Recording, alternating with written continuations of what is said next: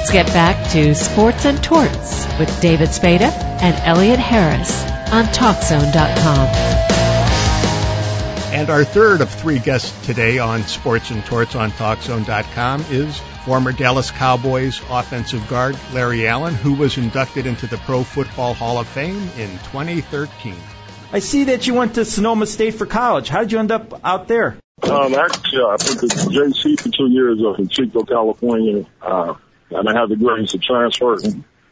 And um, actually, I was sleeping on my mom's couch. The coach, um, Coach Frank Scalesso called me up and said he can get me into school.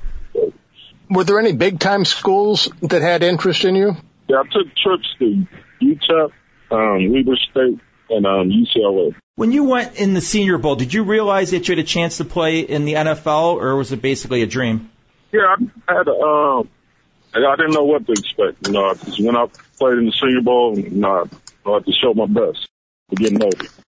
When you were drafted, what did it feel like? A kid from Compton, uh, about to make it a second round NFL draft, Cowboys. Was it Oh, surreal? great. Oh yeah, it was great. Um, Jerry called me up. They drafted me. Um, I was just happy. just ran to my apartment and jumped in the swimming pool. All my clothes. I mean, you joined a line that was already pretty well established. You had what, Tuinei, Stepnoski, Erik Williams. So you were joining a pretty talented offensive line. yeah, all those guys. Uh, Nate Newton. Um, way down. You know, it's a great learning learning experience for coming from such a small school. Did they welcome a guy that they probably had never seen play from a school they'd probably never heard of, wondering who the heck is this guy and, and what's he doing starting? Right. I think, uh, my first day there, first day of training camp, I got into a fight with um, Leon Lett. And um, ever since that day, they just took me under their wing. Said he's a fighter, he's a scrapper, he can help us win. What did you tell Leon Lett? Did he? Did you remind you went the wrong way in the Super Bowl? Is that how the fight started? Oh, no. and Leon was a pretty big guy to get in a fight with. yeah, you know, it was, just, it was hard. I was getting frustrated. Um, just got into it, I guess.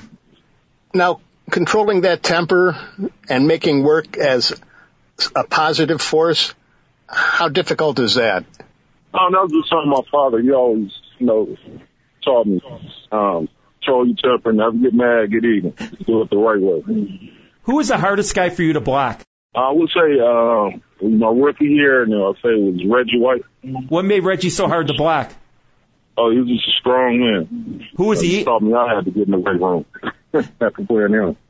Is there a player that was a star that you had such an easy time with? You go, I can't believe this guy is a star in the NFL. He's so easy to block. Oh, no, I never thought like that. I just, it was went out there and did my job. I tried to embarrass him, I guess. There was quite a bit of uh, turnover in the coaches of the Cowboys early in, on in your career. How difficult was dealing with that? Um, it wasn't a, I still had my offensive line coach, um, Hudson Houck. He still with me for eight years and, um, he's such a great coach. You know, he just taught me everything I needed to know. So I really didn't, you know, it really didn't bother me that much.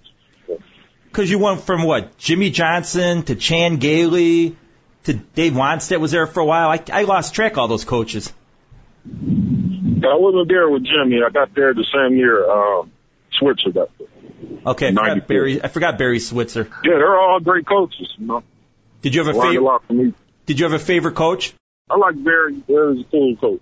What was it like being inducted? And we know you went into Canton. What's it like to be inducted into the Ring of Honor? Oh, it's great. You know, growing up, you know, watching the Cowboys on Thanksgiving, you know, I've just been a big fan since I was a young young kid. And to be um, honored with all those guys like Roger Staubach and Troy Aikman and Emmitt Smith, it's just a great feeling. And don't forget Mr. Cowboy, Bob Lilly. Yeah, Mr. Bob Lilly. Did you have a favorite cowboy growing up? Uh, I like Dorsett. He's one of my favorites. Pass blocking versus run blocking. Did you have a preference? No, they're both fine. But like, you know, the way I passed, in fact, um, I was just aggressive as I was in run blocking. So it really didn't make a difference. You went from guard to tackle. Did you have a preference playing guard or tackle? I like guard. You can be more physical at, at guard than tackle. tackle, you gotta, you have all those fast, quick guys. You gotta control yourself a little bit more. How long into your career did you realize, hey, I, I'm pretty good at this. You know, maybe someday I'll end up uh, in the Pro Football Hall of Fame. Uh, I never thought that. I just, you know, I wanted to keep my job. That's all. That's the reason why I played so well. When people say that you guys made Emmitt Smith the running back that he became the all-time leading rusher, do you feel it was basically without that line he wouldn't accomplish what he did? I'm not sure, but I know Emmitt. Emmitt was a great running back. I think people give him a lot of credit. He's a smart back. He's uh, he's durable. I was happy to play with. You also blocked for a pretty decent uh, quarterback in Troy Aikman. Oh yeah, he's just a great leader. They want to disappoint him. Who was the leader of that team? Was it Troy Aikman or Emmitt? Uh, I think it was like a collective group of guys. It was Troy, Emmitt, Michael, uh, Nate Newton, uh, Charles Haley. How many Hall of Famers are you guys going to get in the Hall of Fame from that line? I mean, you're the first one to go in. How many more do you think are going to follow you? I think they all deserve to get in. No, no, they all blocked for the all-time leading rushers. you know, they did something right. Has that Hall of Fame induction weekend worn off yet, or uh, are you still sort of basking in the glow of all that? Yeah, I'm still good. I wake up with a smile on my face every day. Great feeling. Your teammate Michael Irvin mentioned that when he went in the Hall of Fame, that he wore that gold jacket to bed. Did you follow in his footsteps? oh yeah, I slept in. I asked Cris Carter, and Cris Carter goes, "I'm not going to do that. That's stupid." oh really? No, I slept in mine. what was it like being inducted? What you know, as you're uh, giving your speech, and you know the, the audience is out there what's it, you know, for those of us who are never going to be in a Hall of Fame, what is that moment like? Oh, it's just a great feeling. I'm not a big public speaking guy, so it's a little rough for me up there, but no, I can't describe the feeling. It's a great feeling.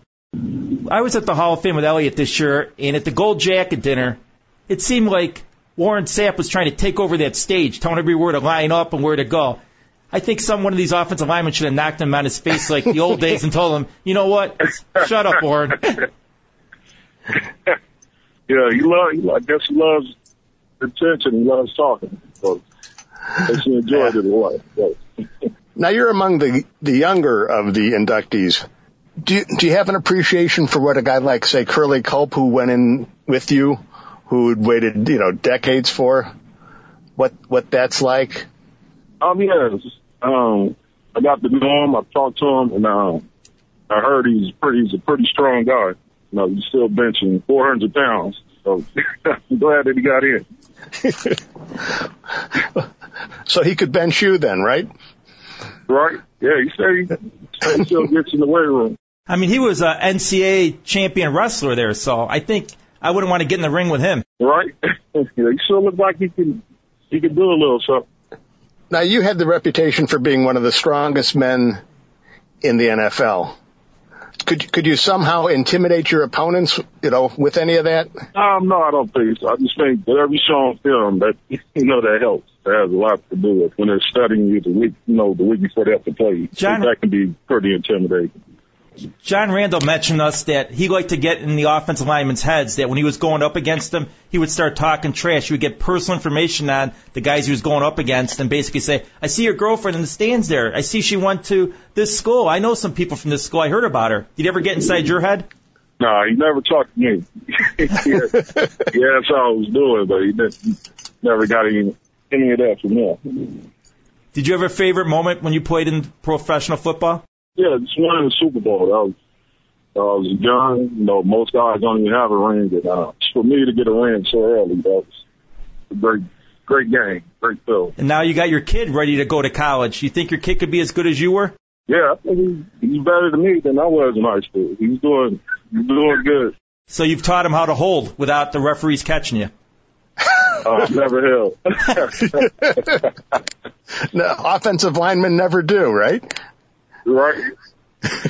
yeah, he's doing a great job. He's um, about six four, two ninety, and um, he plays at De La Salle High School in Concord, California. Where would you like to Where would you like to see him go to college? Uh, I think his top choice is Stanford. So hope we'll, we'll get him into there. Not bad.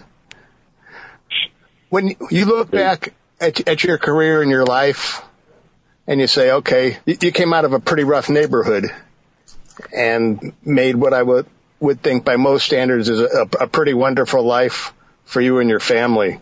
What does that feel like? Oh, it's great. Just, you know, knowing how I grew up and how rough it was for me and just to give my family, you know, whatever they need to succeed in life. That's, know, that's a great. That does it for another edition of Sports and Torts on TalkZone.com with David Spada and Elliot Harris. I would like to thank our guests, October 2013 Playboy Playmate Carly Lauren, and Pro Football Hall of Famers Bruce Smith and Larry Allen, and our Hall of Fame executive producer, Dave Olson. Thanks for tuning in, and see you next time.